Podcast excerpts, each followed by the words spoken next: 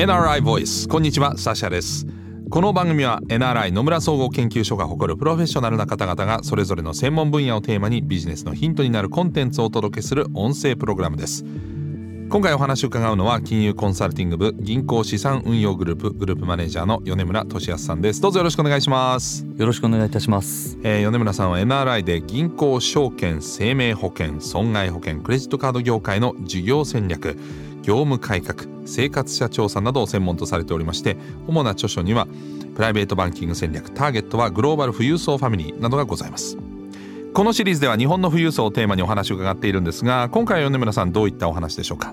はい今回は富裕層とはどんな人々なのかについてです。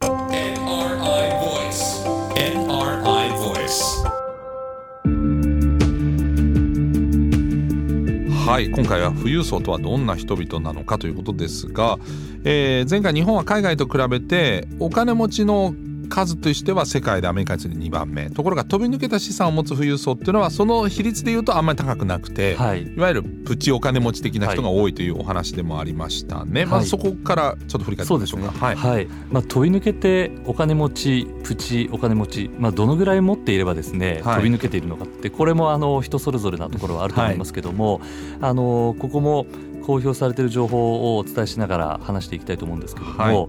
世界的なお金持ちをランキングしているものに「フォーブス」のはい。長者番付ってありますね、はい。これあの皆さんよくご存知だと思うんですけども、ええ。ー、と日本ではあのよく例えばユニクロの柳井さんとか、はい。ソフトバンクの孫さんが、入っていらっしゃいます。でただ柳井さんや孫さんでも実は、えっと、50位に入るか入らないかぐらい世界でいうと。世界でいうとっていうところがございます。うん。で日本では、えー数千億の資産を持つ人。まあ、これはあのほとんどが上場企業オーナーになりますけども、はい。この方々、えー、と2021年に「フォーブス」が公表したものを見ると5,000億円以上持っている方々っていうのは10人いない9人しかいない。あそうなんですか。っていうところになります。ええ。まああの5,000億持ってれば十分だっていう話は あるかもしれませんが、飛び抜けてということでいくと、まあそういった人数になるというところですね。えー、そうですか、はい。そうするとそれがまああの企業オーナはい。ーとかが、えー超富裕層には多くなってくる、ではその前回の定義でいうと金融資産1億円以上の富裕層、はい。まあ、日本はこっちの部類が多くなるということですけれども、この人たちはどういった人が多いんでしょう？はい、えー、とここはですねやはりあの上場企業であったりとか非上場企業のオーナーさんが多くなってきます。はい。でただ次に多いのは地主と呼ばれる方々で、ええ。いわゆるあの土地を持っていてその不動産収入が非常に比率が高い方が多いです。でこの方というのは、えー実はですね企業の役員よりもあの多いあところに比率で言うと。比率で言うと多いところになってきます。はでその次があの企業の役員ということですので、うん。まあ、いわゆる私もそうですが会社に入ってサラリーマンになった人でも頑張れば富裕層になれるっていうところはあなるほど。あるはあります。役員に入れば、はい、えーで地主が一番多いはいとい。うことでしたけども、地主と聞くと先祖代々うん。一等地の例えば土地を持ってるとか。はい、そういった感じのイメージですかね。はい。あと会社も例えば2代目3代目みたいな。はい、この辺はどうなんでしょうか？その自分が1代目なのかどうかっていうところで言うと。はい、そうですね。えっ、と確かにあのおっしゃる通り、えー地主という方々はあのその多くが代々土地を受け継いでいる方が多いところがあります。はい。実は我々ですね、えー、と相当、まあ、何百人も、えー超える方々とインタビューをしてですね、はい。その方々がどういった経緯でお金持ちになったかとかうん。いったところをですね、はい。累計したことがあるんですけども、はい。我々の分類でいくと3つあるんじゃないかなと思ってまして、はい。ええ1つ目があの先ほどの地主さんのような先祖代々資産を受け継いできた最初からお金持ちというふうに言ってる方々おですね。金持ちの家に生まれましたっていうことですね。はい。で次にえーコツコツタイプのお金持ちコツコツお金持ちと言ってるんですけども、この方々はあの事業って分かりますでしょうか、あの弁護士であったりとか、うん。えー公認会計士の方はい。々であったりとか、企業の役員を務めたような方々というのはあの自分の収入でコツコツお金が貯まっていた方々こういった方々もいらっしゃいます。それをまたお金を例えば投資に回して増やしたりとかってことをしてるってことですね。はいで、えっと、もう一つが、えっと、最後3つ目ですね。突然のお金持ちというふうに呼んでるんですが、はい。えっと、これはですね例えばあのご主人が亡くなって、はい。その資産を受け継いだ、まあ、奥様あであったりとかなるほどあとは IPO とかうん。事業売却っていうような形で起業した方が、はい。えー IPO してお金が入ってくるっていうことで急にこう資産が増える。はあ。ある時いきなり富裕層になるっていうような方々。こんな3つのタイプがあるかなというふうに思ってます。なるほどね。そう見るとお金持ちになるタイミングも若い年代から、まあ、生まれた時から、まあ、比較的もうあの定年に近い年齢になってからお金持ちになる人と結構幅があるってことですか？そうですね。はい、まあ、さっきのその3つのタイプでそれぞれどういうあの分類になるのかっていうのはなかなかあの定量的に見てないんですけども、はい。えっとやはりあのコツコツお金持ちの方々は、えー年齢が上がれば上がるほど、うん。でやはりあの退職金がありますし、はい。人によっては560代ぐらいの時に、えーご両親から相続を受けることによって、うん。やはり富裕層になるっていうところがあります。あーなるほど。一方で突然のお金持ちのところは、はい。まあ、最近ですとその IPO なんかもええ。割とあの若い経営者の方がいらっしゃいますので、はい。あの3、40代でも多く見られるところになります。うんあとはファイヤーなんていうのもありますね。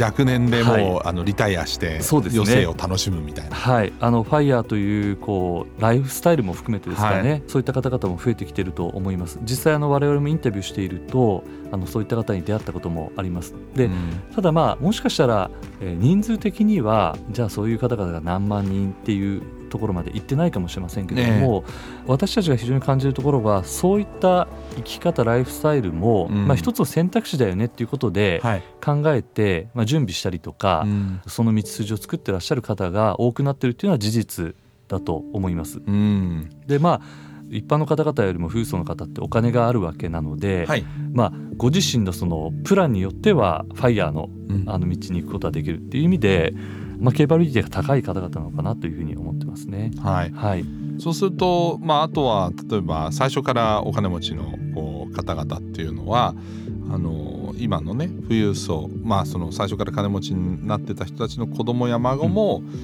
やはり次の富裕層になる可能性が高いのか、はい。日本はまあ相続税が高いみたいなイメージがありますけど、この辺はどうでしょうか、はい。えー、とこれはやはりあの間違いなく可能性が高い、うん。えー、と親が富裕層である方はお子様も富裕層になる可能性は高いところになります。うん。でえっと我々ですね親の世代が富裕層であって、はい。で、えー、とこの世代がまあ現役世代ですね、うん。20から50代ぐらいの方々を親リッチうんというふうに名付けまして、親がリッチと。親がリッチということで、親リッチの世代ということで、はい。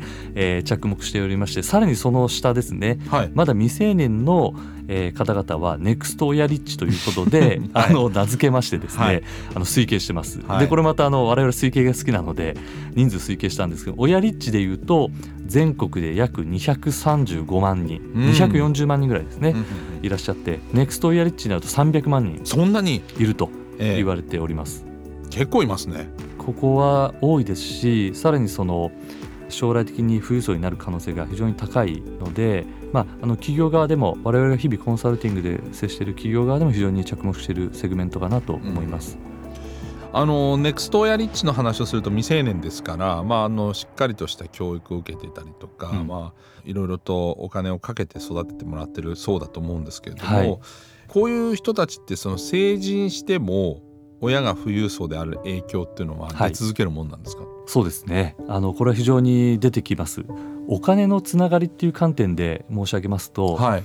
昔よく、えー結婚された娘さんに親御さんがゴールドカードを渡して、は結婚した先でも使っていいよとかですねそういった話もありましたけいども、はい。あの実際、えー、と親立地の方々っていうのはあのご自身が成人した後でもですねさまざまなその生活上の支援をうん。受けることがあの多いです。で例えばあの我々やった調査で申し上げますと親立地の方というのは、えー親の世代から日常的な外食とかレジャーですね、まあ、はい。旅行を想像すればよろしいでしょうかね、はい。旅行であったりとか、えーのお金を出してもらっている方の割合が約3割どそんなに？です。成人の方でもですね。えでこれってあの同年代の人たちの一般的な富裕層じゃない方でいうと15%しかいないのでまあ、要は倍ぐらいなんですね。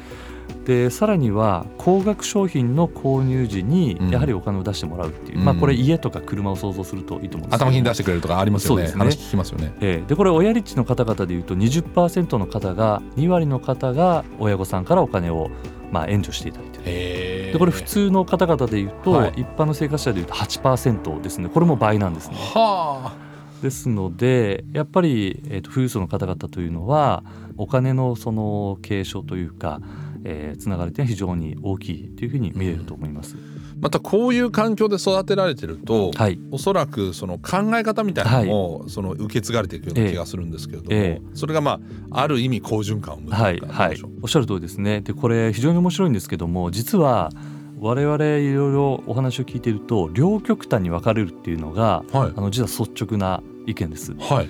で例えばですね百貨店なんですけども百貨店というのはどちらかというと年配の方のあのよく行かれるところで、はい。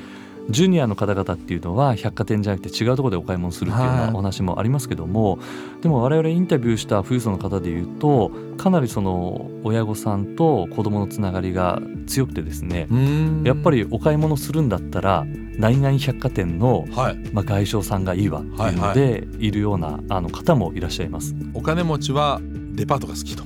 っていう方もいらっしゃいますし はい。一方でやはりあの親世代、えー、と自分の親もそうでしょう親世代の方々を反面教師のように捉えて、まあ、お買い物もそうですし職業選択なんかも含めて全く違うような道を歩む方もいらっしゃいます。ではあ。これってですねあの定量的になかなかあの我々も見出しづらいんですけども、はい。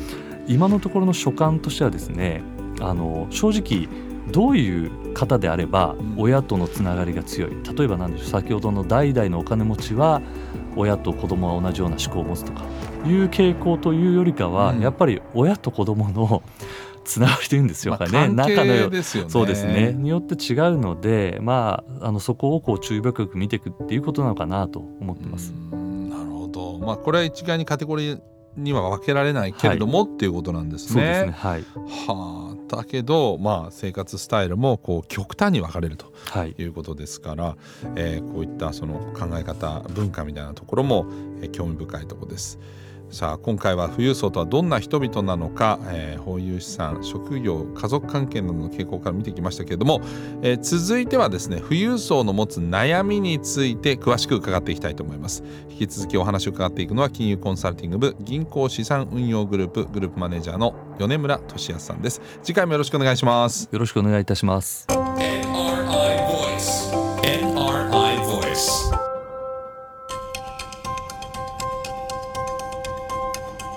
NRI Voice この番組はアップルや Google などのポッドキャストのほか NRI のウェブサイト内からもお聞きいただけます。NRI Voice で検索してチェックしてください。引き続き日本の富裕層をテーマにお話を伺っていきます。ナビゲーターはサッシャでした。